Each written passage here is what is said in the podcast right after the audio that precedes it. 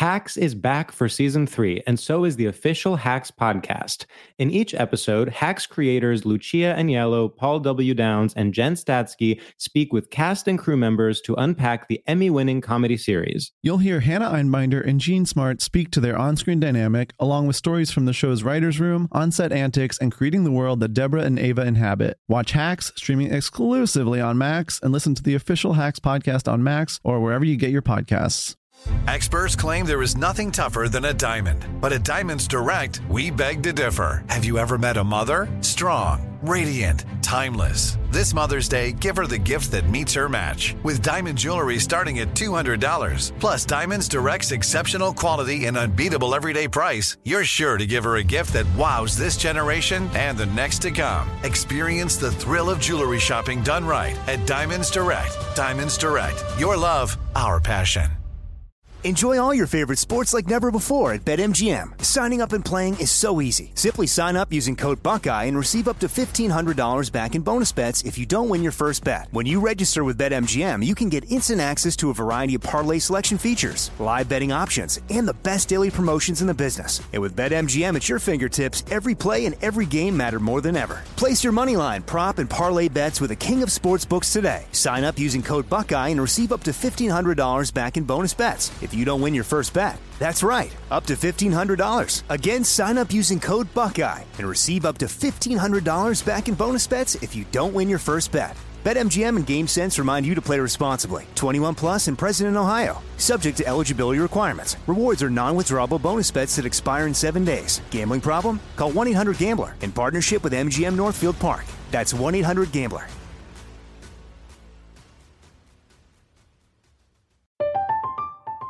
I'm Katya Adler, host of The Global Story. Over the last 25 years, I've covered conflicts in the Middle East, political and economic crises in Europe, drug cartels in Mexico. Now I'm covering the stories behind the news all over the world in conversation with those who break it. Join me Monday to Friday to find out what's happening, why, and what it all means. Follow The Global Story from the BBC wherever you listen to podcasts.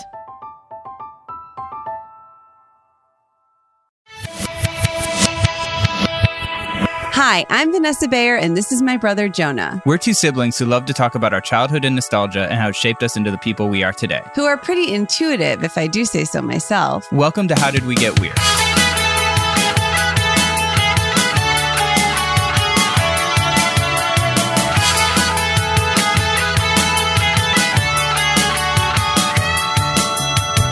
Jonah, this is the podcast we've been waiting for. This podcast is 30 years in the making. We've been talking about trying to make something like this happen. I can't believe it's actually happening. Yeah, I would almost go so far as to say like 40 years. I mean, this is really an exciting day. Today, our guest, we always heard growing up we were related to this person. And I don't even know how to intro this. What do you think, Vanessa? Okay, I know we're at a little bit of a loss for words. So, when we were growing up, Jonah was obviously very into like rock music and metal and stuff. And a show that we would watch all the time would be Headbangers Ball. And our great aunt, Masha, our grandmother's sister, would always kind of tell us that we were related to the host of Headbangers Ball, Ricky Rachtman. And we were always like, is that true? Is that not true? It was sort of like a rumor in our family. And we couldn't quite figure out if it was true or not. I remember our grandma kind of saying things like our grandma was not a fan of Ricky's tattoos. That's right. Was not a fan of tattoos in general. That's right. That's right. she was not a fan of that. I remember her saying Ricky had a sister who was very successful. right. Those are really the two things I remember. Like, oh, he has all these tattoos. His sister is very successful. That's all we knew. And I was like, is this, couldn't really get more info. And our dad would also make up a lot of things when we were growing up. So I wasn't sure if it was like an embellishment, like maybe someone met him once or like, I don't know. you know, it was before like really the internet. Like you, you couldn't really figure that stuff out. I mean, again, we could have asked a little more, but like when you're a kid, you don't like you just hear stuff and you're kind of like, is this true? Is it not true? But we would watch Headbangers Ball, you know, we'd stay up late. You know, I remember like you know, watching Iron Maiden videos, like Wasting Love, all these videos that were, you know, Corrosion Conformity, all these bands I was like so into. And, you know, when I was like a teenager and just being like blown away. I mean, there's so many questions we have for Ricky. but yeah, so basically, fast forward to like last year. I don't know why. After like 30 years, Vanessa texted me and she's like, yeah, I just sent him a message on Instagram, asked if we were related, and he, we figured it out. I was like, oh, I didn't think this was like accessible. I don't know why we never thought about doing We that. never thought. In fact, Jonah, you said that you tweeted at Ricky earlier than that. I tweeted at Ricky years ago and he responded to me. It was about the Alice in Chains Action Park episode. And he wrote me back and was like, yeah, that was like our most popular episode or something. Cause I had just been watching clips of it. Cause that's what I do. I watch all this kind of stuff online now. So yeah, I don't know why we never did this five years ago or 10 years ago. you got a response. You knew he was a nice, accessible person, but you didn't think to ask him. So, and neither did I, by the way, until yeah, like last year. I asked, and and it turns out that we are related. And so, I think Jonah, we should introduce this incredible guest. That again, we are just over the moon to have. Our guest today is an American television and radio personality. He's best known for his association with the late '80s and early to mid 1990s hard rock and heavy metal scene hosting MTV's Headbangers Ball from 1990 to 1995. He was the owner of the Hollywood based nightclub The Cat House. And according to Wikipedia, he has been listed by Tattoo International as the first heavily tattooed TV personality. Please welcome our cousin, Ricky Rachtman. the funny thing is, like, I got a message on social media from you, Vanessa, Yeah. and it said, you know, hi, I think we're cousins. Okay, I get crazy stuff. You would be, I mean, I've gotten, Oh, I bet. I've gotten stuff like, I think we're married, you know, uh, there were, I mean, weird things. But I look and, you know, you have that little blue check next to you, and I'm like, that's Vanessa that's on SNL. And I told my wife, and I'm like, this is the craziest thing. Like, this is the craziest thing. Like, there's no way. Like, you don't usually get like famous people writing you saying you're related. So I looked at your social media. I looked at Jonah's. I'm like, that's weird. I mean, and, and Jonah and I, we we all listen to the same music, and there's sort of similarities. But I'm like, there's no way. So you started telling me some of these names, and then I asked my mom, and I'm like, look, mom, you know, Vanessa Bayer wrote me, and and she says that we're cousins, and she's this, and, and my mom's like, oh yeah, yeah, and she started mentioning the same names you did, and I I really thought that this was like not true. And then it found out that it is true. And I told my sister, and she didn't know. And I just think it's the coolest thing. And I didn't want to like start telling everybody about my my two cool cousins because I wanted to wait till we finally did this podcast. But I just thought that it was the coolest thing. And it turns out that like, you know, Jonah and I liked a lot of the same punk rock bands. Of course, I'm much younger than you guys. it's just so cool. I just thought it was just the coolest thing. And that I'm the tattooed guy and my sister's a successful one.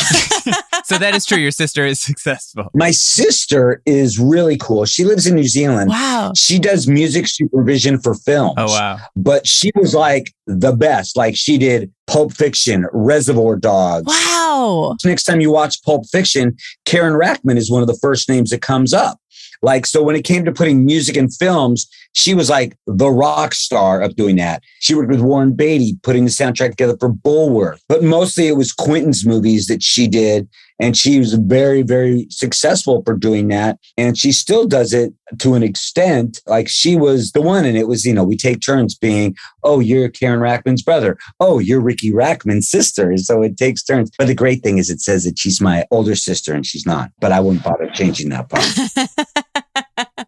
That is incredible. That's That's, our other cousin. Yes. And Vanessa and I have that dynamic. I feel like sometimes you're my Jonah's sister, sometimes. We do. It was always funny at SNL because when we were younger, I was always known as Jonah's sister because I'm two years younger. But then once I got on SNL, a lot of people would call Jonah Vanessa's brother. But then when I was at SNL and Jonah would come to the shows, all the bands and everyone would know me as Jonah's sister because they all knew Jonah. So it was like, we, we get that too. It's funny. But the fact that we're related is just so cool. It's also interesting that even though the three of us, we do different things, but there's still some sort of similarity in what we do. And I wasn't geared that way towards my parents. And it's just odd that if you think about traits or DNA, that certain people, you know, even though I wasn't really extremely close with my father growing up, you know, I find out that he had this big love for motorcycles and he would take pictures in racing, which Wow. is what I also work in. And it's just interesting that we are somehow related and yet we all still got into the same fields, even though we didn't have the same relatives helping us steer into a certain direction. You know what I mean? Yeah. Yeah, absolutely. And one thing you might not know, Ricky, is that I actually almost invited you to my bar mitzvah. which would have been probably like 1992 or something. I remember talking to my dad about it and being like, I want to invite Ricky Ray. And he was like, You can invite him. Like maybe he wants to like reconnect with his family. Like I'm sure you were like on the Sunset Strip in 1993 partying, didn't want to go to like suburban Ohio to hang out with a bunch of 13 year olds you didn't know. But the crazy thing is that all this time you guys knew we were related, but I never did. Yeah. Like I never did until Vanessa contacted me recently. That's just what is so crazy about the whole thing, you know, because for somebody to reach out and say, you know, we're related, and you're like, yeah, okay. Yeah, right, right, right, right. You know, it just, it's so cool. Well, it's also so crazy because the whole time you were on Headbangers Ball, but like around the time that Jonah would have invited you to his bar mitzvah, is like you were exactly everything that Jonah thought was cool. His favorite band was Guns N' Roses. You know, one of the first concerts Jonah ever went to was Guns N' Roses with our mom. He got a bloody nose right before and like made sure to get the blood on his like jeans. So he would look cool. He like just wanted to be like part of that scene and was, you know, playing guitar and like all this stuff. And it's so crazy that he had this cousin who was like exactly living that. Le- like it's just, it's actually very sweet. Yeah, you were just like everything that Jonah like aspired to be. It, it's really great. It's just neat. One of the more wild things is I heard you on Damian's podcast, Turned Out a Punk. Yeah. And learned all this stuff about you being so into punk and sort of maybe almost like this misconception that like you know you're perceived because of the show as this metal guy but like you know punk and that's sort of more your thing and like bad religion and all this stuff and that's also the stuff I was so into so that really blew my mind as well Yeah, when I was a kid, I mean, I saw Jay Bentley, the bass player, Bad Religion, probably about six months ago. And he was my friend when I lived at my mom's house. I mean, Wow. when I grew up, as much as I am thought of as the heavy metal guy from Headbangers Ball and from owning the Cat House, my roots really are in punk rock. And there are a lot of bands that are in heavy metal that come from a punk rock background, including Duff from Guns N' Roses and stuff like that. Yep. But that's the stuff, you know, that I was really into. And then I kind of went more towards, you know, metal and punk. I mean, I still I love everything, you know, but I've always been thought of the heavy metal guy. But I said in a spin, which I never should have said this, Spin Magazine did a story about me. And I said in the article, hey, when I was a kid, I listened to more Black Flag than Black Sabbath. And people were pissed, you know, because yeah. you're supposed to be the heavy metal guy always. And I was like, I listened to punk rock. I always loved, you know, the reason that I loved Motorhead so much and still do is because as a kid, that was punk rock to me. Yeah. Yeah, totally. And I think there's a misconception. Like I worked on a music video show on Fuse for a long time called Steven's Untitled Rock Show. And I'm still really good friends with Steven, the host. And like, he didn't pick the videos that were on the show. Like, I think there's this misconception when people watch those shows, like the host is picking every video. And the DJs on the radio stations usually aren't picking the music either. But, you know, when I did Headbangers Ball, I got a really hard time and still do from people that were like, you know, how can you play this video when you're not playing this video? And Wow. I mean, it was ridiculous. As much as people wanted the really heavy, dark stuff, there were also the people that wanted the light, pretty boy stuff. And both of them were mad. And they were all mad at me, thinking that I sit there going, What video am I going to play today? When I never got to pick videos. Right. I read, I know Tom, who wrote Nothing But a Good Time, that oral history that you were quoted in. And yeah, you kind of contrasted yourself with Adam Curry, where like you were more on this kind of Guns N' Roses side. And then there was this whole like Firehouse or like more kind of glammy side. Is that sort of how you were more into kind of the grittier stuff? The big difference, I think, between me and anybody, including today, when you look at the people that are hosting the big hard rock shows, I think the difference between me is I never wanted to become a journalist or a TV personality or a radio person. I was just this punk from the streets in Hollywood that opened this rock club that ended up getting really, really big. And then I was put on TV. So the first couple years I was on TV, I didn't know what I was doing. And I would read the cue cards and I'd read that. And then my first time ever on TV was bam, MTV. You know, and so I was terrible. I was nervous. I didn't know how to do it. I acted like I was cool and I wasn't cool, you know. So if I was a young kid watching me in the first year of Headbangers Ball, I wouldn't like me either. And then I got comfortable. And, you know, I know that the few things that I do now are much different than what I did in the past. You know, my attitude and being more comfortable. Yeah. You know, Is it true that Axl Rose got you that Headbangers Ball gig? Axl Rose, I think we were talking about the show Headbangers Ball. And I think it was honestly something like you know, I'd like to host that show. And he's like, you want me to make some calls? I'm like, okay. so him and his manager called Abbey Konowitch, who was like the big wig over at MTV at the time. He said, hey, you know, Ricky Rachtman, the guy that owns the Cat House, he'd like to try hosting the Headbangers Ball. And so Axl said to me, he's like, hey, you know, they'll do an audition. Do you want to go to New York? I'm like, yeah. He goes, okay, I'll go with you to New York. so me and Axl get on a plane. We fly to New York. Axl gets the hotel, does the whole thing. We went to the China Club the night before with like some of the big wigs at MTV. And this one, Axl's like huge. Yeah. You know, this is 1989. So I'm walking in with Axl, and then I go to my audition. I was terrible, terrible. So they started letting me guest host a little bit and then host more and more. And then I got the gig. So, you know, if people say, oh, well, it's who you know. Yes, it is. Yes, it is. no problem saying that. But, you know, the fact that I can use the brand and it helped the cat house, which helped everything else. And I mean, right now I'm in two offices that all we do is sell cat house apparel. Wow. And that's because Slash wore it when they played, you know, two weeks ago, or wrestlers are wearing it and rock stars are still wearing. I mean, there's a picture of Alice Cooper wearing a cat house shirt that I'm pointing to right now, which you guys listening can't see.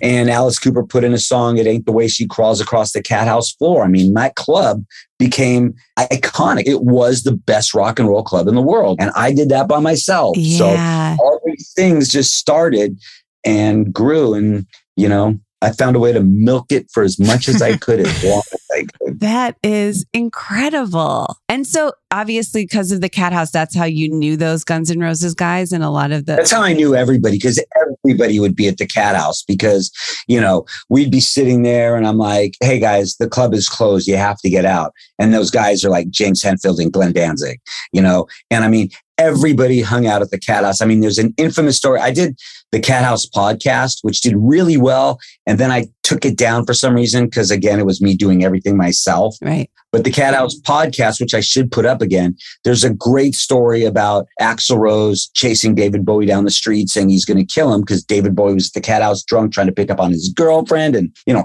Robert Plant shows up at the Cat House. I mean, crazy things happen at that club. It was the most, yes, every band in the world played there, but it was this other stuff that happened at that club that made that club truly iconic. And that's why, you know, in the Pam and Tommy thing that they just did on Hulu, Tommy's always wearing a cat house shirt in it. And that's where, if you read that, like the Nothing But a Good Time that Jonah referenced, you know, there's so many references to cat house in that because I created the greatest rock and roll club in the world, Yeah. you know? Ricky, how do you like look back at that era? Because obviously, like, it kind of seems like so unbelievable to someone who was like younger, was like in Ohio, for example. I mean, and obviously, a lot of people, you know, didn't make it. You know, like, well, how do you kind of look back at that time? Like, do you feel like it could happen again? Do you feel like it was just like a once and no? No, it won't happen again. People are too safe. People are too worried and people were dangerous then. They were willing to take risks. They were willing to take chances.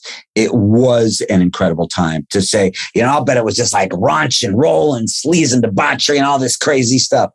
It was. It really, really was. But it wasn't necessarily what people would think. Like you could go in there and it didn't matter who you were. It didn't matter if you were a principal, a school teacher, a very successful businesswoman, anything you could come into the cat house and just be sleazy for a night.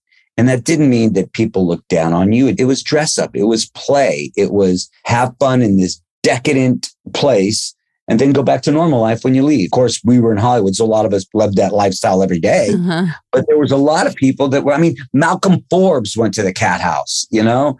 I mean, it had as much as impact as Studio 54. I just don't have publicists to tell everybody that. Right, right, right, right. That's really How is it different than like the other place I always hear mentioned of that era is like the Rainbow? Is that like a different vibe or how is that place different? Rainbow is a restaurant. Restaurant. Okay. And Rainbow was a place that a lot of people went to, and they were going back into the days of the Who, and Harry Nilsson went to the Rainbow. Okay. And Rainbow was just a restaurant that people would go to. And you get all types of rockers and all types of tourists and all types of stuff. And and the rainbow's still there today. It doesn't have the feeling that it did before. The rainbow was great, but it didn't have that gritty danger hmm that we had. And I say that in a good way. You know, it was a gritty rock club that just, you know, like, oh, here is Alice Cooper playing on Halloween in this club that fits 500 people. Incredible. Oh my god! I definitely learned about Alice Cooper through Headbangers Ball. That trash record with House of Fire and all that stuff on it, and Poison. Yeah, you know, the first words of that song, Trash, is It Ain't the Way She Crawls Across the Cat House Floor. And you have to understand, I mean, here's a real quick story. As a kid, I loved Alice Cooper. In school, I did my report on Alice Cooper.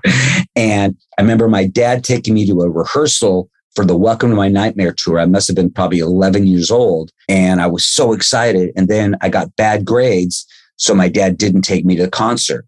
And I was devastated because as a kid, when you're 12 and you're molding into who your idols and rock and roll are, you know, I'm going to get to see Alice Cooper. Probably was my first concert ever. And I got bad grades. So I didn't get to go. And I, obviously I never forgot about it. And then, Yeah. then you move ahead to 1989. It's Halloween of all time. And Alice Cooper is playing at the cat house, singing the song, It Ain't the Way She Crawls Across the Cat House Floor in my club for me. I have a video of Alice Cooper saying, Why isn't Netflix doing a show about the cat house? Netflix needs to do a show about the cat house. I proposed to my wife in Paris, France, and Alice Cooper was playing in France. And I made sure that for two days, I wouldn't introduce Leah as my fiance until I saw Alice Cooper. So I could say, Hey, Alice, this is my fiance, Leah, because I wanted to know that he was the first person that I ever introduced. Wow. I mean, so Alice Cooper was very, very important to me. So, you know, that was accomplished at the cat house. And to me, that was such a like, wow, like, like I never thought like, oh yeah, Alice in Chains are playing. Oh yeah, Pearl Jam is playing. Oh yeah. But when Alice Cooper played the cat house, I'm like, I did something here. I created something pretty cool. You know, it was really, really neat. Oh my gosh. We'll be back after this break with more from our cousin, Ricky Rachtman. Hacks is back for season three, and so is the official Hacks podcast. In each episode, Hacks creators Lucia Aniello, Paul W. Downs, and Jen Statsky speak with cast and crew members to unpack the Emmy winning comedy series. You'll hear Hannah Einbinder and Jean Smart speak to their on screen dynamic, along with Hacks writer and actor Pat Regan, on how their improv experience helped them when shooting scenes and what it was like writing scripts for specific actors. You'll also hear from crew members like the costume designers on what it was like creating the world that Deborah and Ava inhabit. Hear stories from the show's writer's room, on set antics, and more. Watch Hacks streaming exclusively on Max and listen to the official Hacks podcast on Max or wherever you get your podcasts.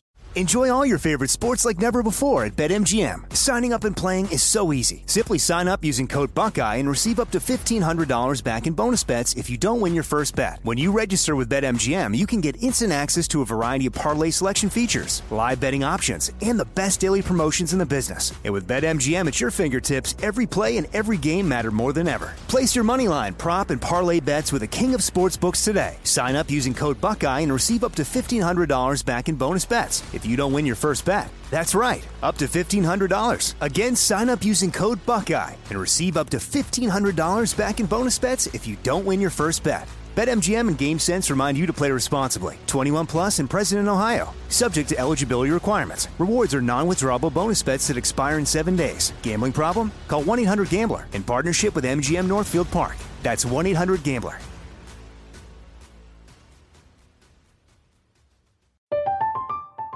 I'm Katya Adler, host of The Global Story.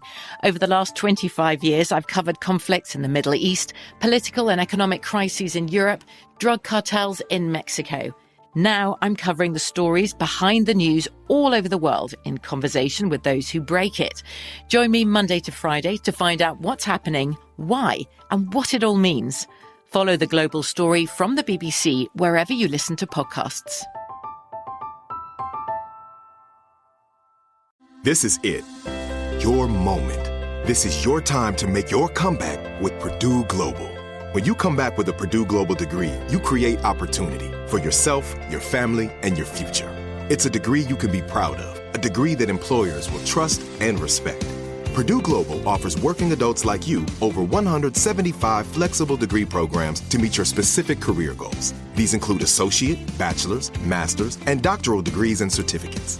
Purdue Global degree programs range from nursing to business to communication and more. Whatever your interest, we have the degree that will move you forward.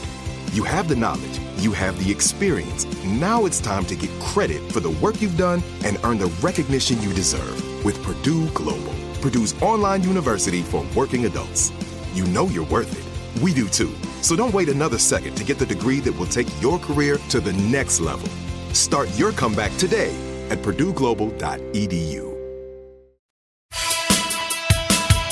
And we're back. So yeah, Ricky, you mentioned Alice in Chains before our break. I tweeted at you years ago about that Action Park episode. I don't know if you saw there was a documentary also later about Action Park. How do you kind of look back? Because to me, their music was so dark, but in that episode, they're so goofy. What was that like taping that? You know, you're shutting down the water park. There's all these kids. They didn't seem mad. They seem psyched. So what was that like? We didn't shut down the water park. We took the water park over. Yeah. And when you watch Class Action Park, which is the movie, A, it's a great movie. And if for people that don't know, it's a documentary about this place in New Jersey that was this water park that they used to call it, you know, Traction Park or all these people because everybody get hurt. Some people got killed at this place. Right. And I remember being on a chairlift with Jerry Cantrell looking at this water slide that had a loop in it and it was closed. And I was like, how do you have a loop in a water slide? Like, isn't that dangerous? Because people would go up halfway and fall and break their nose. This water park was so dangerous and we just took it over.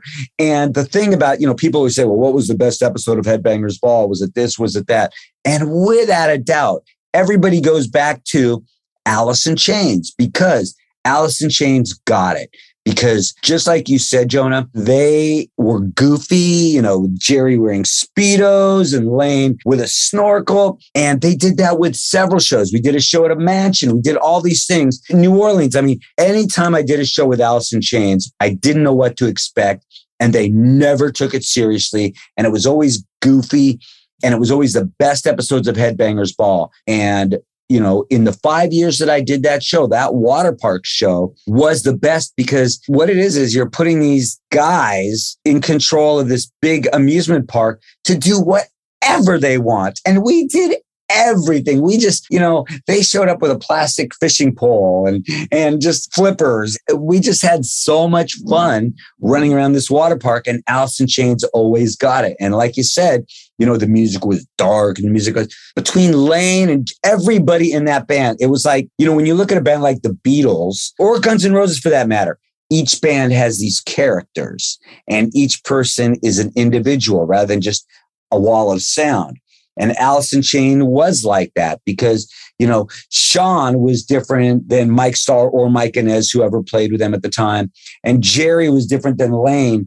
And Lane was, Lane and Jerry were just hilarious. They were so much fun always. Every time we did a show, it was never serious. It was never dark.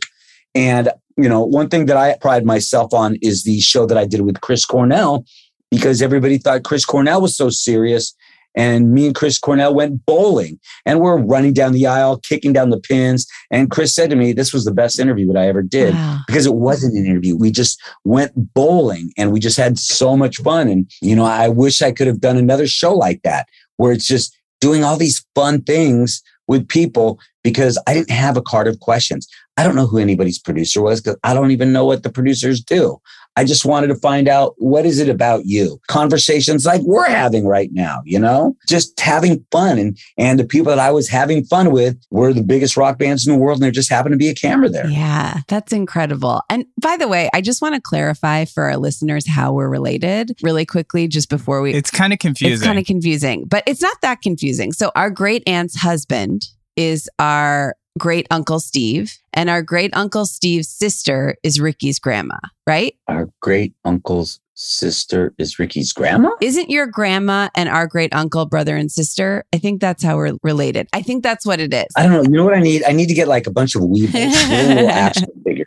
All the action figures on the table and say, like, okay, so this right here is my aunt, and this right here. Yeah, Vanessa, you're like, it's not confusing. It, it is so confusing. Because your first cousins are Nina and Eric, right? Okay. Yeah. And that's also our dad's first cousin. Well, all I know is that I said it to my mom, and she just mentioned, you know, Masha, and she mentioned all the people. She's like, oh, yeah, oh, yeah. And I was like, but my mom didn't seem to know that we were all related either. Yeah, it's kind of confusing, but I think our great aunt is also your great aunt, Masha. The problem is, is I didn't have a real, I mean, I do now, but I didn't have an incredible family dynamic where I knew all my grandparents and I was kind of like a bad kid for a while and messed up on drugs. So a lot of time during a lot of my twenties, you know, it was all a blur and I wasn't there for family things or, you know, I mean, I hate to say how bad it is because I don't even remember when my grandparents passed away. You know, I don't even know where I was then. So We didn't really know any of this either. Yeah. We didn't know either, so don't feel. But yeah, but I was just with our cousin Nina, and yeah, and she had photos of your family and stuff. So I was like, okay, this is like, you send me a picture of my mom. yeah, she had. I gotta be honest, I know this sounds weird, but my mom looked beautiful in that picture. She looked like a Hollywood starlet or something. I sent that picture to my mom. I'm like, mom, chick. She's like, how in the world did you get this? like a star. Like, I like know. she's- it was so funny. It was like a Christmas card or something she had sent Masha, like, I don't know when. Yeah, it's pretty crazy. Anyway, so I guess I didn't do a great job of explaining how we're related, but I think that our great uncle by marriage is your grandma's brother. I still don't understand though. I don't it- think it's a blood relation. I think it's through marriage. yeah. We did a podcast yesterday with the singer for Death Cab for Cutie, and for some reason, this topic came up. And I know you spoke about this recently. It was the November Rain cake jump thing. I don't know why that came up. And you've said on the record that was not you, right? Even though you are in that video. Yes, but I think I'm going to start changing the story. Now's a good time to change it. Yeah, I was not that guy. I don't know why. It's like there's a part in the video. I'm going to hold on a second. Get into character. This is my part in an Rain video. Let me do this. And scene. Okay, that was it. That's all I did.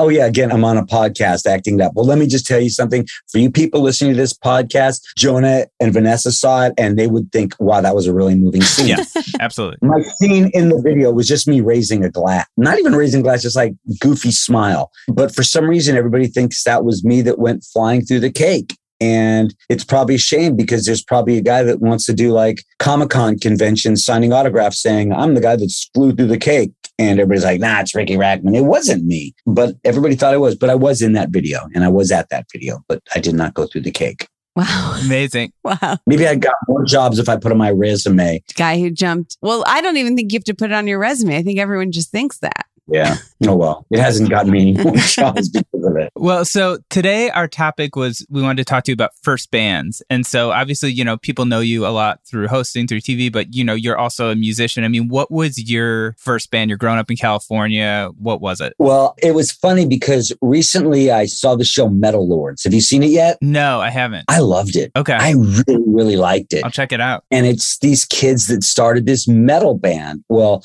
the first band that I was ever in, and, you know, even though I became a VJ and I'm still on the radio, you know, I wanted to be a rock star. I go see my friends' bands play and I still have dreams of being up there. So when I was in, I think fifth grade, so fifth grade, you're what, like 11 or 12 years old, maybe? Yeah. Yeah. And I remember starting a band with Tommy and I think Gus. And we lived in Van Nuys, California. And we started a band, and our band was called Dynamite, right? And I think we even made a shirt with an iron on transfer.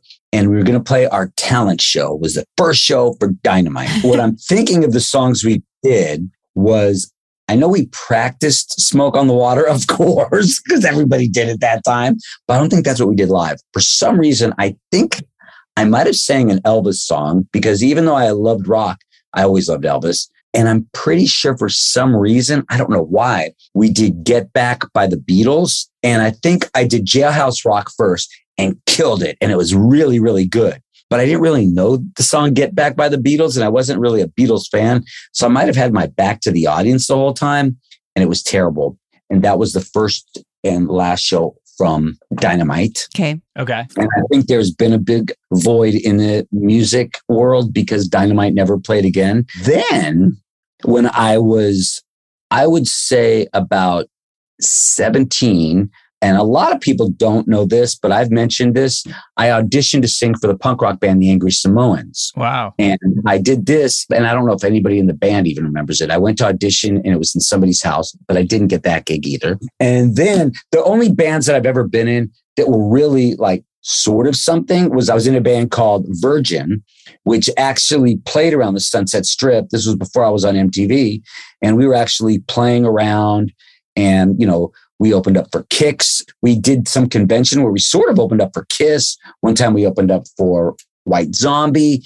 And we were just like this 80s Sunset Strip band. And we did that for a while. And then I was in a band called Battery Club, which was like made up with all these guys from different punk rock bands. We had John Maurer that was in Social Distortion and drummer DI and a guy from the ads.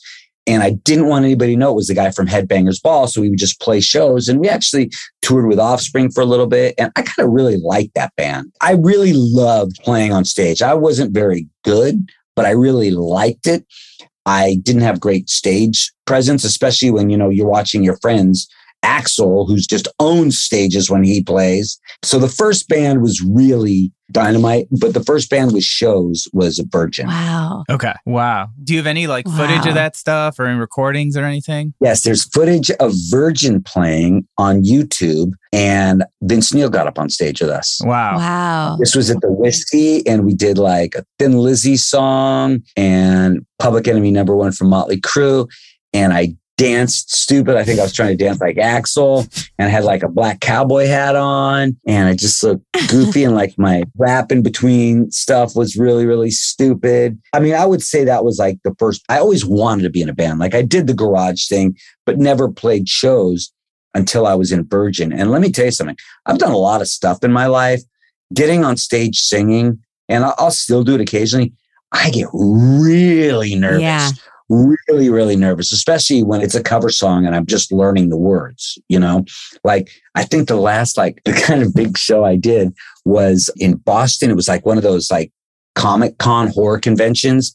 And we put together this all star band and we did Agent Orange punk rock song. And then we did Mob Rules by Black Sabbath. And then I thought it would be the greatest idea to do Nightclub by the Specials. Okay. Okay. Which is a ska song.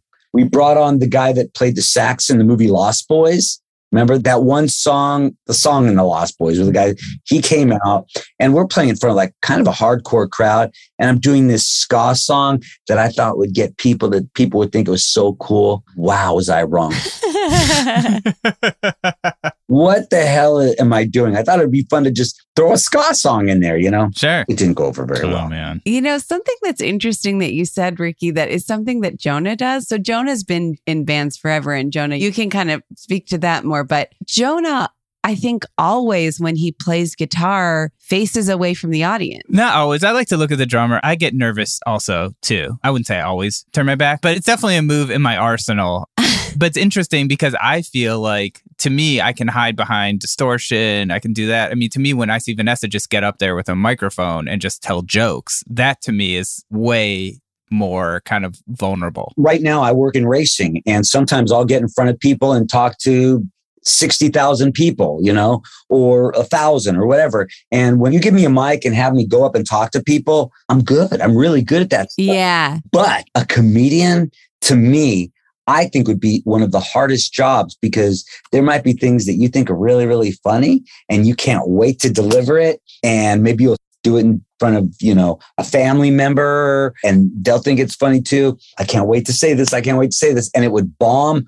I'd be devastated. I think a comedian would be really, really tough because if I go up on stage, you know, I've introduced bands in front of 70,000 people, you know, and if I go on stage and I'm like talking I'm and I say something funny, it's a bonus, you know, like, oh my God, Ricky said something funny. But if I'm going up there and I'm here to make you laugh and you don't, Yeah. I suck. You know, in my podcasts that I got to start doing again, I would tell stories from the cat house.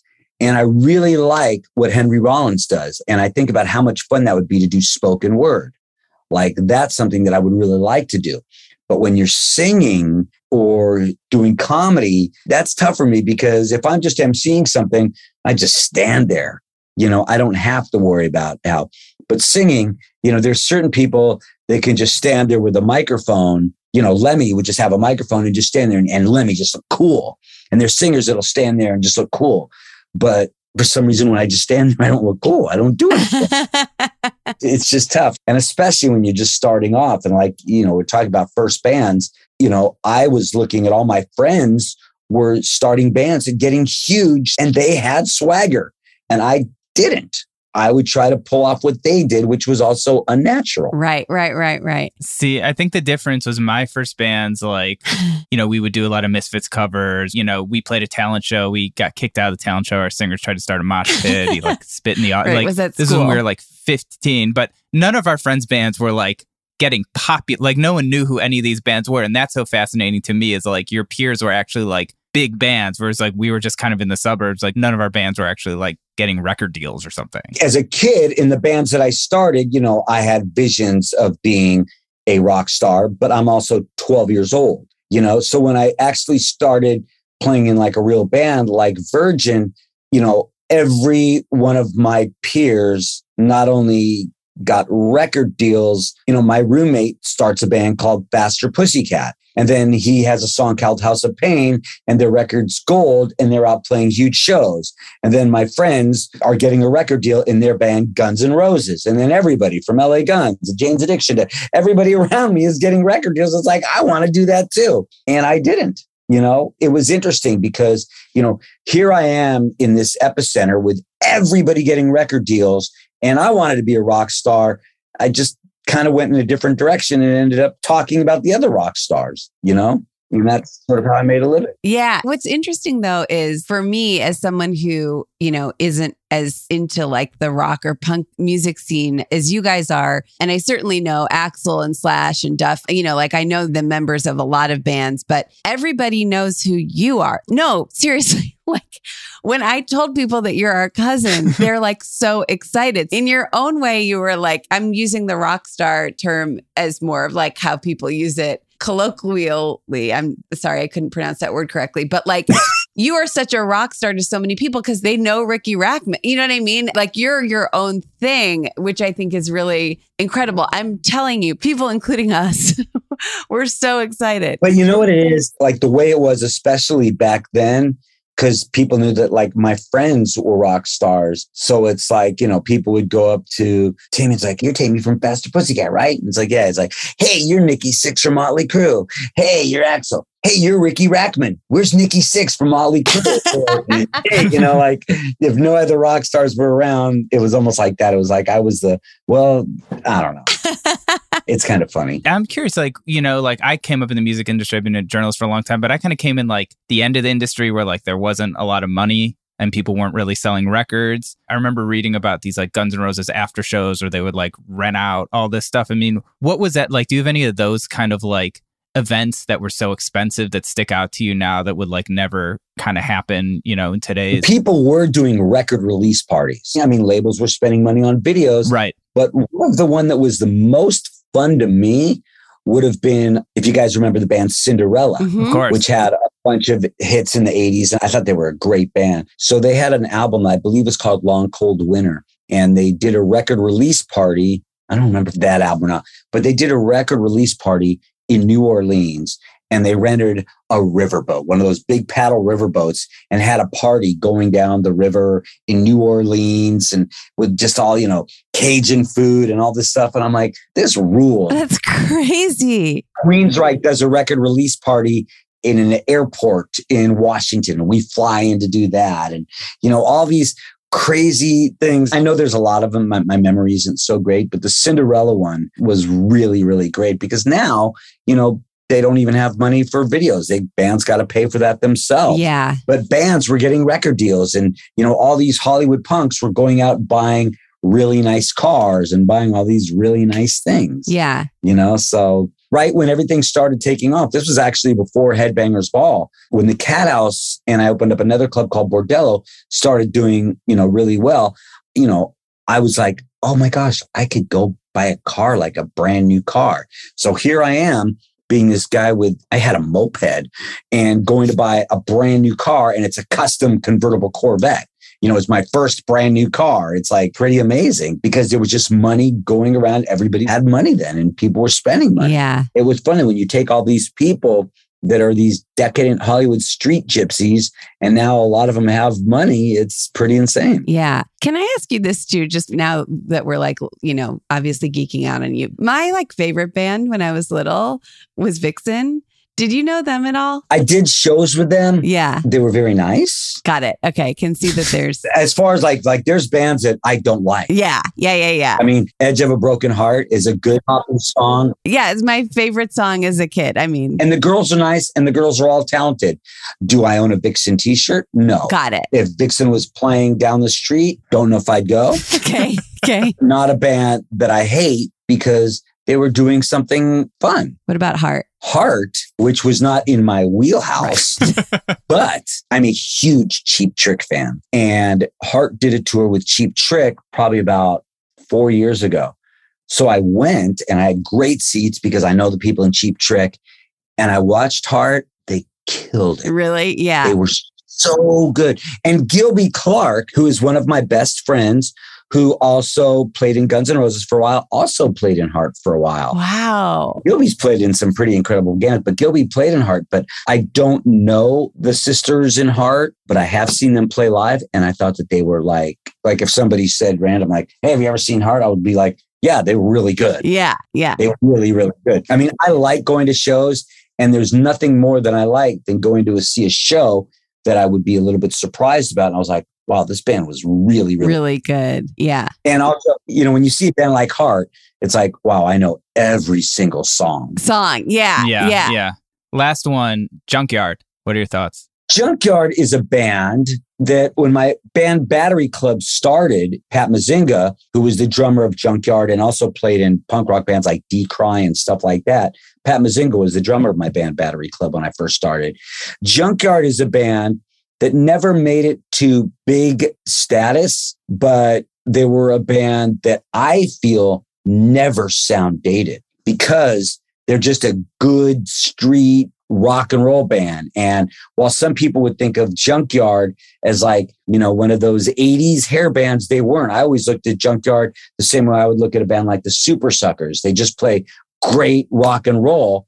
And, you know, they're still playing and some people go see them play, but I really like Junkyard. I think Junkyard, I mean, Junkyard had Brian Baker in the band. I know Brian Baker. When I went to go see Bad Religion play probably about two years ago, Brian Baker wore a cat house shirt on stage. And I didn't even know that Brian Baker had a cat house shirt.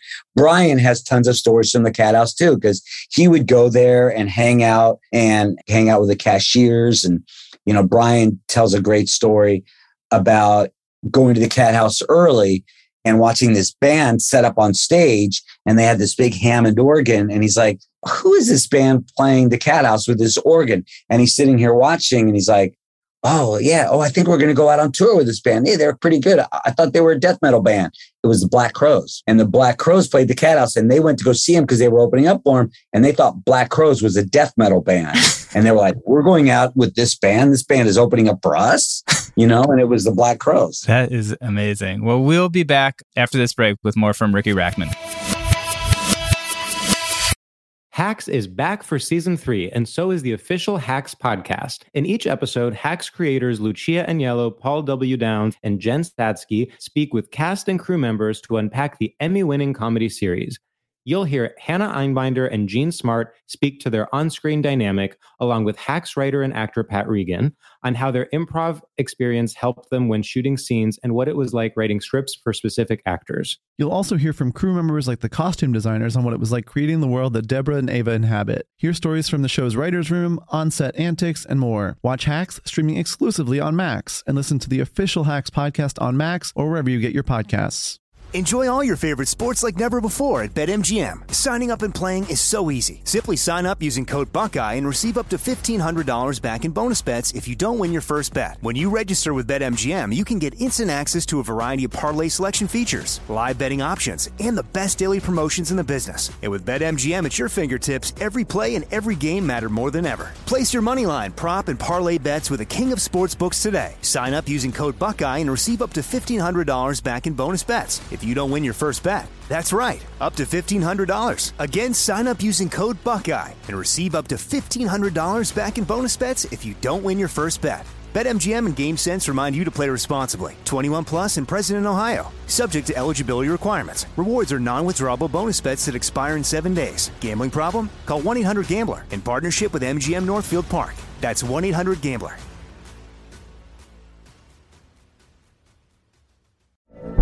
From BBC Radio 4, Britain's biggest paranormal podcast is going on a road trip. I thought in that moment, oh my God, we've summoned something from this board. This is Uncanny USA. He says, Somebody's in the house, and I screamed. Listen to Uncanny USA wherever you get your BBC podcasts. If you dare.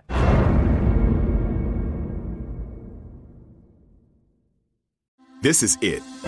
Your moment. This is your time to make your comeback with Purdue Global. When you come back with a Purdue Global degree, you create opportunity for yourself, your family, and your future. It's a degree you can be proud of, a degree that employers will trust and respect. Purdue Global offers working adults like you over 175 flexible degree programs to meet your specific career goals. These include associate, bachelor's, master's, and doctoral degrees and certificates. Purdue Global degree programs range from nursing to business to communication and more. Whatever your interest, we have the degree that will move you forward. You have the knowledge, you have the experience. Now it's time to get credit for the work you've done and earn the recognition you deserve with Purdue Global, Purdue's online university for working adults. You know you're worth it. We do too. So don't wait another second to get the degree that will take your career to the next level. Start your comeback today at purdueglobal.edu. Hacks is back for season three, and so is the official Hacks podcast. In each episode, Hacks creators Lucia Aniello, Paul W. Downs, and Jen Statsky speak with cast and crew members to unpack the Emmy winning comedy series.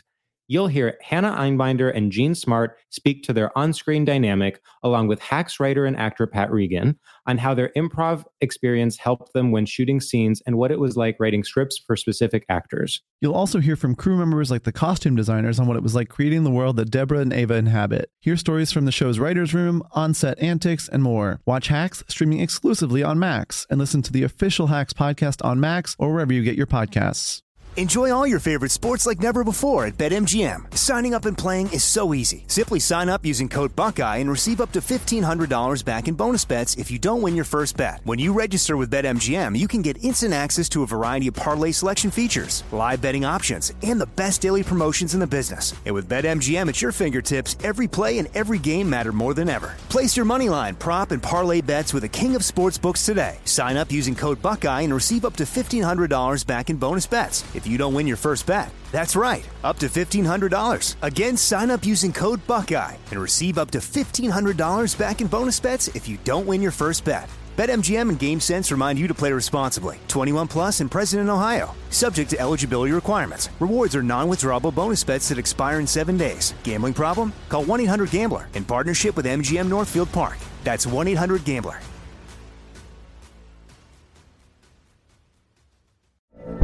From BBC Radio 4, Britain's biggest paranormal podcast is going on a road trip. I thought in that moment, oh my God, we've summoned something from this board. This is Uncanny USA. He says, Somebody's in the house, and I screamed. Listen to Uncanny USA wherever you get your BBC podcasts, if you dare.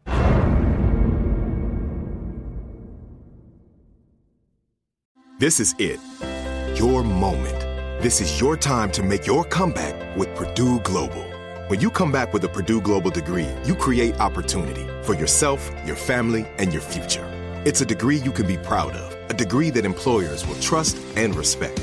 Purdue Global offers working adults like you over 175 flexible degree programs to meet your specific career goals. These include associate, bachelor's, master's, and doctoral degrees and certificates. Purdue Global degree programs range from nursing to business to communication and more. Whatever your interest, we have the degree that will move you forward. You have the knowledge, you have the experience. Now it's time to get credit for the work you've done and earn the recognition you deserve with Purdue Global, Purdue's online university for working adults. You know you're worth it. We do too. So don't wait another second to get the degree that will take your career to the next level. Start your comeback today at purdueglobal.edu. Okay, and we're back. So, Ricky, now we'd like to play a game with you that we like to call Back to the Present. Jonah and Vanessa, we've got to go back to the present. And the name is obviously a hilarious take on the Back to the Future film franchise. It's basically this segment where we talk about things from Is our it a childhood. hilarious take on the title? It's a hilarious. I think it's good, but I wouldn't go as far as to say is. I mean, since we're related, I can just say yeah, you honest. can kind of razz me. I'm your little cousin. I don't think it's hilarious. But cousin Ricky is always giving me a hard time with my comedy, but that's how we get better. When your new show comes out on Showtime, Yeah. I get to watch my cousin in her new show. Oh my God. Very, very excited. Very excited. I hope you like it. I'm nervous for you to see it. I hope you like it. Well, I'm going to get Showtime to watch it. So That's so nice. And I like that you're saying this on here in case any of them are listening. They love subscribers. let's go back to the hilarious. Okay, game. so the hilarious Back to the Future film franchise is where we got this name. So basically, we're each going to say something from our childhood that we wish would come back. And so to give you a little bit of time to think about it, we'll go first and then we'll ask you yours last. And there's truly no, basically, like any kind of snacks, shows, The rules are pretty loose. Anything from the past. couldn't be looser. Could be a concept, could be as abstract or not as you want. I'll go first to kind of just start things off. And these haven't completely gone away, but something that I kind of miss is old school answering machines because I mean, they still technically make them, but you know, I don't have one in my house. They're not like as big of a deal. And I just remember coming home from school and stuff and listening to what was on the answering machine. And there's like a real collective feeling to just, I guess, like, you know, coming home, being with your family and everybody has to listen to everyone's messages. And sometimes you get a message that was really funny. Like I remember the, I won't name any names, but the woman who sold our parents' house had a really strong Cleveland accent.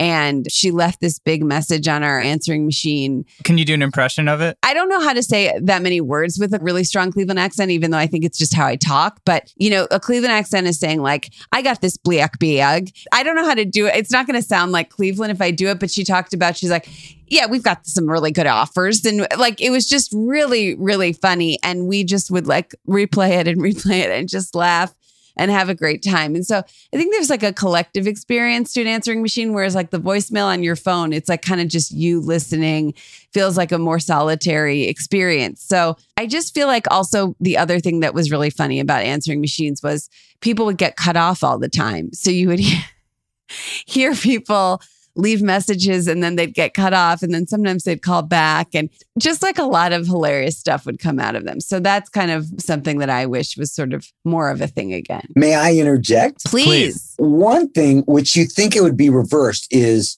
people spent a lot of time working on the message that you would leave. Right. You know, I'm a kid and I would say, Hey, I want to do it like Rod Serling of the tw- picture, if you will, leave a message at the top. And you'd be working on, I'll do it over, working Right. so hard on doing it. And, you know, everybody's trying to come up with the best or, or people would just go, you know, which I hate it when people go, hello. oh, yeah. You know, and I'm like, yeah, and I fall for it every damn time. And now, if you call my cell phone, it's the generic one that it's like, please leave your message. It's like nobody does that anymore. And you think it would be reversed. You think like, oh, when we started with phone messages, we all had to use the generic phone message. Yeah. But now we can make our own. Well, now we're so damn lazy that we put no time and effort into doing it. You know, I mean, yeah, I make my own personal message. What does it say? Leave it. You know, Yeah, Like, yeah. most people don't even know what message is on their phone. Yeah. Yeah. Their outgoing message. It's just the automatic, please leave a message. Yeah. Totally. And you know who it's going to be, so there's no anticipation of like, oh, it beeps. I have no idea. This could be anyone. You see the caller ID, you know who it is. Yeah. Right. Yeah, exactly. You're right. I remember like our parents would sometimes let us like play music and be like, "You've called the Bayer's house. We're not home right now, but please like like." I remember like that was so fun. You're right, Ricky. You like put so much effort into it. You like re-record it a bunch of times until you got it perfect, and like yeah, there was like a whole thing with that. Whereas now people don't even do that. That's true. I'm friends with a comedian, Craig Gass, who does great imitations of obviously Gene Simmons and all these people.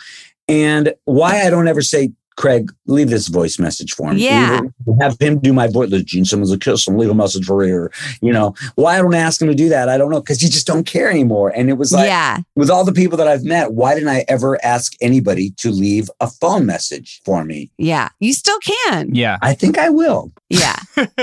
Has anyone asked you to leave a phone message for them? No, no, Really? because they think that it's somebody would call them and they hear my voice and they just hang up.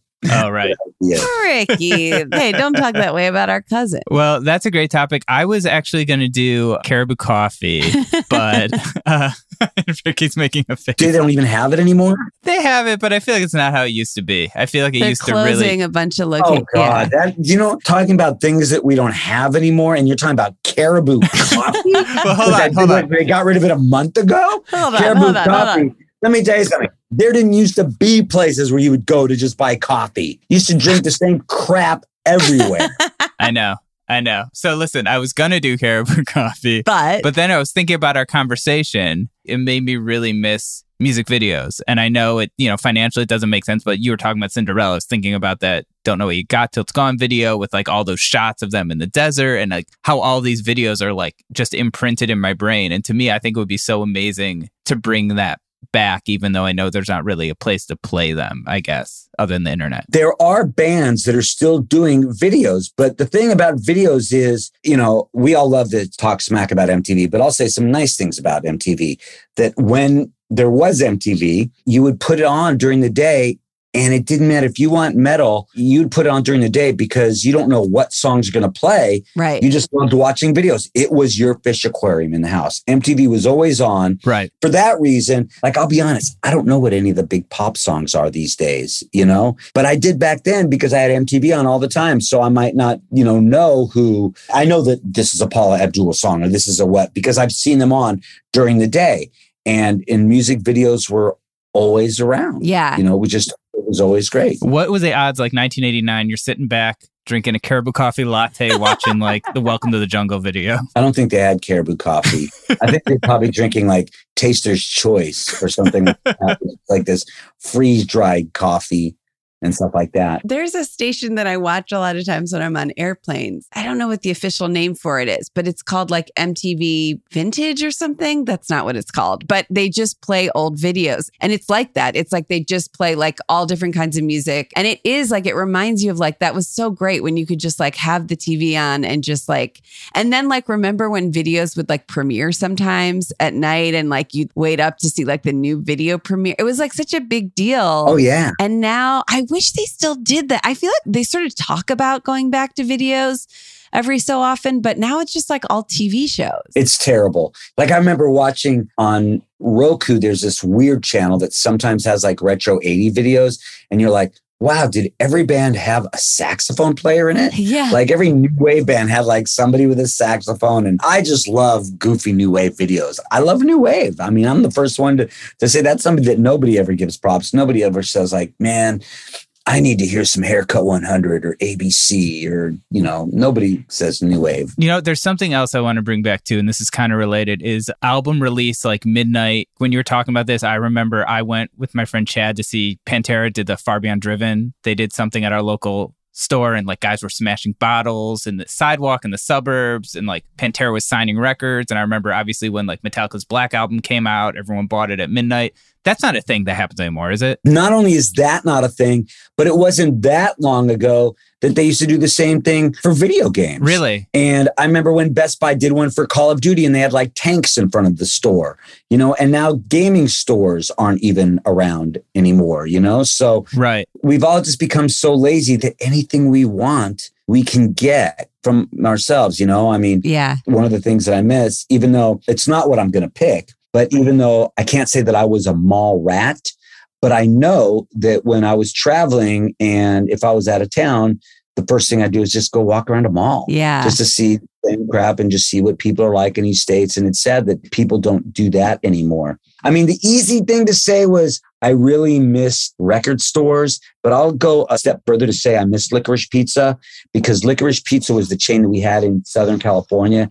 And you'd walk in there and they'd have all the records you would just go through, but they always had a big jar of licorice. And I love same. licorice. Same. Black licorice. Okay, now most people There's don't not like- a lot of us. That's a family thing. I think it's a family thing. Jonah, do you like black licorice? I think so. It's not something I eat regularly, but I'm. I'm you were adopted.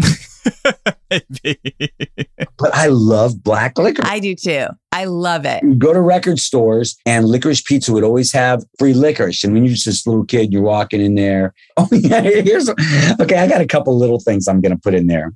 One from a long, long time ago, before your time. One of my first jobs I had, I worked at a skateboard park. And I remember that we used to sell Aspen soda. Do you remember Aspen? Aspen was an apple flavored soda that was delicious. And the other thing, I forgot what it was. My memory, I, I wish I had my memory back. No, there was something else I was going to say. Aspen soda was something that that that we used to have that we don't have anymore. So you worked at a skate park too. I mean, That was my first job. Were there guys from like thrash bands coming Yeah. through there? I feel like everywhere you work. Oh was- my God. I worked at the Marina Del Rey skate park, which was in Dogtown. Oh my god. So we would have all of the greatest bands play. A matter of fact, the Freedom of Choice video from Devo was shot there, and Duane Peters was in that video, and Jay Smith. So, so I grew up around all the young. Like I thought, I'm going to skateboard forever. That's my thing: is music and skateboarding. And the skateboarding was something that was. Uh, oh, I know what I have. Okay, here's something that I know nobody will ever say in your show, and you're really going to be surprised of something that I miss. I am excited to say this one. I really miss when tattoos meant you were bad. yeah. I miss it when tattoos were not things that everybody had. I miss it when kids would look at people that were all tattooed because I was the first person on TV personality. Yeah. fully tattooed. I wasn't the first person. I mean, the guys in Motley Crue had sleeves, you know, right before I got them. And for me to get this neck tattoo, you know, two months ago, and not I mean, you know, I work on, like, I'm on Fox Sports talking about racing, and it doesn't, like, I didn't even have to clear it. It is so accessible that now every commercial with school teachers or doctors, they all have tattoos. And you know what? You'd think that I like that. I don't like it. My wife is one of the most respected tattoo artists there is. She was on the TV show Ink Masters. Wow. Leah Vendetta is just like one of the biggest tattoo artists around, one of the best. And while she loves it because she's booked months in advance, she also feels the same way I do because she was tattooed in the 90s. I was tattooed in the 80s. And I liked it when getting tattoos on your hand was like, or even on your forearm was like crazy. It was like, oh, Yeah. tattoos. You're never, I mean, you talked about being related to me, and the first thing they said was tattoos. Yeah. And back then it was like tattoos was bad. You know, I was always told you, you know, Ricky, you're not going to be able to be buried in the Jewish cemetery if you have yes. Yeah. Yeah. Which isn't true. Yeah. We've talked about this. And if that was true, how great would it be to be not allowed in some place after I'm already dead? You know, like I've spent my life not being allowed to go to certain places. I'm dead and I'm still a hassle getting kicked out of places. How brilliant would that be? It's not true, by the way. I know. It worked on us. It didn't work. exactly. Like, you know, when my mom is saying, you know, don't get tattoos, you won't be able to get buried in a Jewish cemetery. That was like, oh, okay, then I'm not going to get tattooed, mom. It's like the more you tell me how bad these things are, the more that I wanted to get them. And they're not bad anymore. They're so, I'm doing stuff with Fox Sports. And even though it is a checkered flag and I'm talking about racing, I mean, I'm in my 50s and I got a mohawk this year. Okay. It's like there's nothing that's dang and sometimes I forget, like, oh yeah, like I got a mohawk. Like most people at my age don't get mohawks. But the fact is, like, nobody says anything. Nothing is shocking anymore. I'm covered in tattoos. I have a mohawk. And now people probably think, like, oh, he's like the guy in Taxi Driver. Jane's Addiction had an album said, nothing is shocking. And it's true. Yeah. You know, that's what I miss. I miss tattoos being bad. I miss if somebody had crazy hair. I don't want this stuff to be accessible anymore. I don't want it to be okay that everybody is tattooed. I want it to be outlaw, and it's not. Nothing is outlawed. Now there's kids that are getting their first tattoo is a scribble on their face. You know, it's just like, Yeah, yeah. That's a really good one. And that's really true. I don't Yeah. really think about that, but there used to be something so rebellious about it. And now it feels like it's almost rare if you don't have one. And the crazy thing is that what's also become trendy now is yes, there's some beautiful artists out there, but a lot of people are getting like really crappy tattoos because that's the trend to get crappy tattoos. So now all of a sudden, some of these crappy tattoos I have are actually hip. you know, you know, when I got my first tattoo, there weren't tattoo artists. You picked what was on the wall. Right, right, right, right. Wow, I'm really regretting this caribou coffee pick. I feel like Well, you moved past it. You moved past it. Look, I did answering machines. I don't think that's much cooler. You can feel good that you're probably the only person that ever missed caribou coffee. I wouldn't say I'm a coffee connoisseur. I would say I'm a bit of a coffee snob. Okay. I really like good, good coffee. I follow you online. You've been drinking a lot of like all these musicians now have coffee blends, right? I did some tests of all the Rockstar coffees because Right. right now, what happens is when you get a record deal, you need to have your own coffee brand. I don't know if that's written in paper anywhere, but they've all got their own coffees. And I was going to make my own coffee on a very small batch called Cat House Coffee. I never said that to anybody, but I'm still going to do it. It was like Alice Cooper, Dee Snider, Disturbed, Kiss, of course. I mean, every band. So I just Skid Row. So I just started tasting everybody's coffee and making little videos about it. I think a lot of times bands just license their name out for coffees, which Yeah. is a shame because I'm actually working with a roaster making a cat house coffee. But I'm going to do a small batch just because there's a certain type of blends. I mean, I went to Costa Rica to go visit coffee plantations Yeah. Wow. just because I love coffee. You know, I really, really love coffee. I have to drink coffee all the time. I mean, I'm in my office, and even though I don't like K cups, there's a K cup machine like right here. So I drink a lot of coffee, and I tried different bands, but I don't remember ever waking up in the morning saying, "Man, I really wish I could have some Caribou coffee right now." Okay, you're getting burned pretty hard by your cuz, Jonah. Can I plug something? Yes. please. We were going to ask you where people can find you and all that kind of stuff, but please plug away. Well, the thing that I want to promote, I'm obviously on all the social medias under my name, Ricky Rachtman. I have a radio show called Racing Rocks. I also work for Fox Sports doing American Flat Track. And I have an apparel line, cathousehollywood.com. Blah, blah, blah, blah. Here's the thing I want to plug. Every so often, me and now my wife, Leah Vendetta, go on a motorcycle ride and raise money for charity. And I don't have a publicist. I don't have a manager. I don't have a set route. We let people on social media tell us where to go. Yeah. A lot of people don't know about this, but you know, one year we got on our motorcycle and we rode 14,000 miles Wow. and gave Stop Soldier Suicide a check for $32,000. And then the next time we rode and we gave a check for the Alzheimer's Association for $22,000. And every year I just go find a charity. All the expenses for the ride I pay for myself. So we always looking for sponsors, but we just go ride and we're about to go riding again. And this time we're raising money for the Victory Junction Camp, which is a camp that helps kids with serious illnesses be kids for a week. And the camp doesn't charge the kids, doesn't charge the parents. So we find a charity that when someone donates 20, the 20 goes to the charity. You know, it doesn't go to expenses or, Right. and we've only ridden 700 miles so far and we've already raised $16,000. Wow. I mean, and we're doing some crazy stuff. Like in two weeks, we're going to go to, and I just picked places that I randomly want to go. We're going to go to a donkey sanctuary because I like donkeys. And then we're going to go see Testament, Exodus, and Death Angel in Raleigh, North Carolina.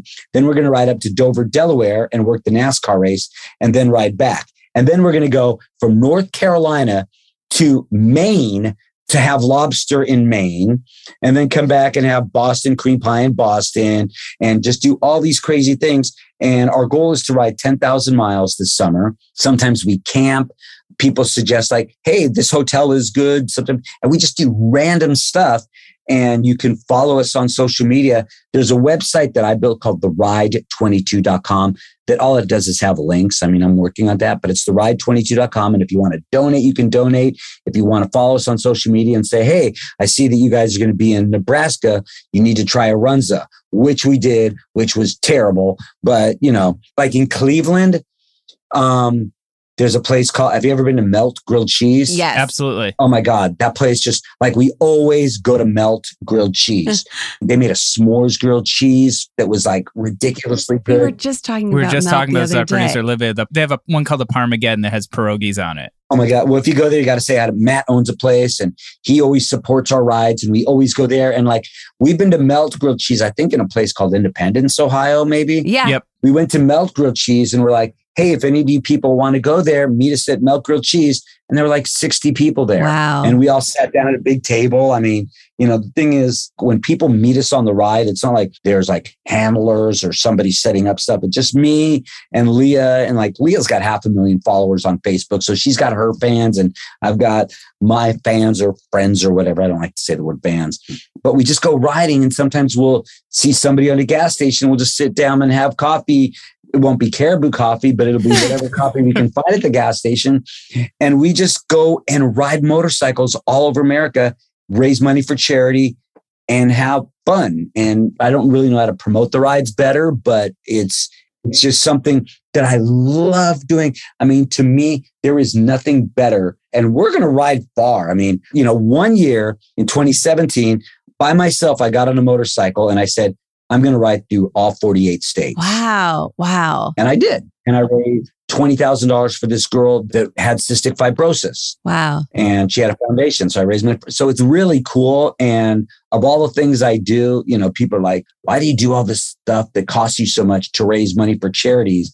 And I'm like, it's because I'm selfish. And when I give them these checks, it just makes me feel really good. Like it's something very cool about giving a foundation like a pretty good check. Yeah, know? that's incredible. And I get to ride a motorcycle all over everywhere. I mean, Yeah. it's really, really fun. And like I said, like we go and we say, okay, where's the best lobster in Maine? And we don't know. We don't call these places. And our hotel flooded the last week when we were out. We just go see shows or go to famous places. And it might be where Hank Williams was born, and it might be where they invented or where the best biscuit is or whatever. A lot of eating, a lot of eating. A lot of eating. That and sounds uh, incredible. that's something that's really, and just people want to find it. It's the ride22.com. the ride22.com. And what's the social media handle for it? Just go to your. Well, there's a Ride 22 Facebook page, but you can either follow me, Ricky Rachtman, R I K I R A C H T M A N, on all social media. Okay. Follow me there and just, and I just say, tell us where to go. Yeah. Great. It's really, really cool. We should come up and visit you guys. I don't know if we're going to be, Yeah. You got it. but definitely, Jonah. I might ride to LA. I mean, I'm, I know I'm going to ride to Sturgis. Yeah. So maybe I will come to, I mean, I should come to LA anyway. I just, I miss it. I haven't been there for a little bit. Even though every time I go there, it gets worse. It does, right? No, Vanessa? I moved here only three years ago. So I don't know. To me, it's all the. Oh, so it's always been bad. yeah. Well, Yeah.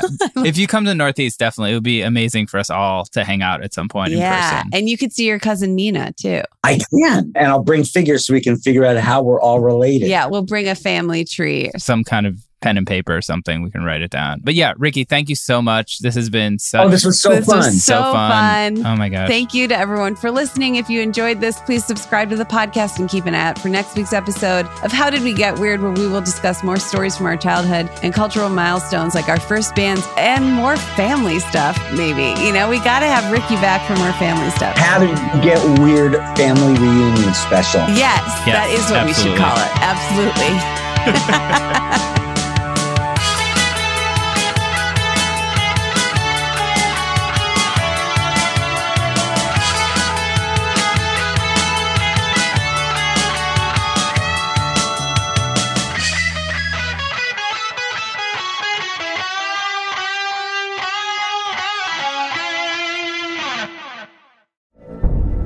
BBC Radio 4, Britain's biggest paranormal podcast is going on a road trip. I thought in that moment, oh my God, we've summoned something from this board. This is Uncanny USA. He says, Somebody's in the house. And I screamed.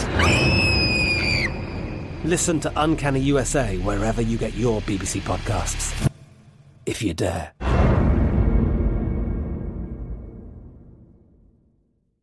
Right here, right now. Find your beautiful new floor at Rite Rug Flooring. Choose from thousands of in stock styles, ready for next day installation, and all backed by the right price guarantee.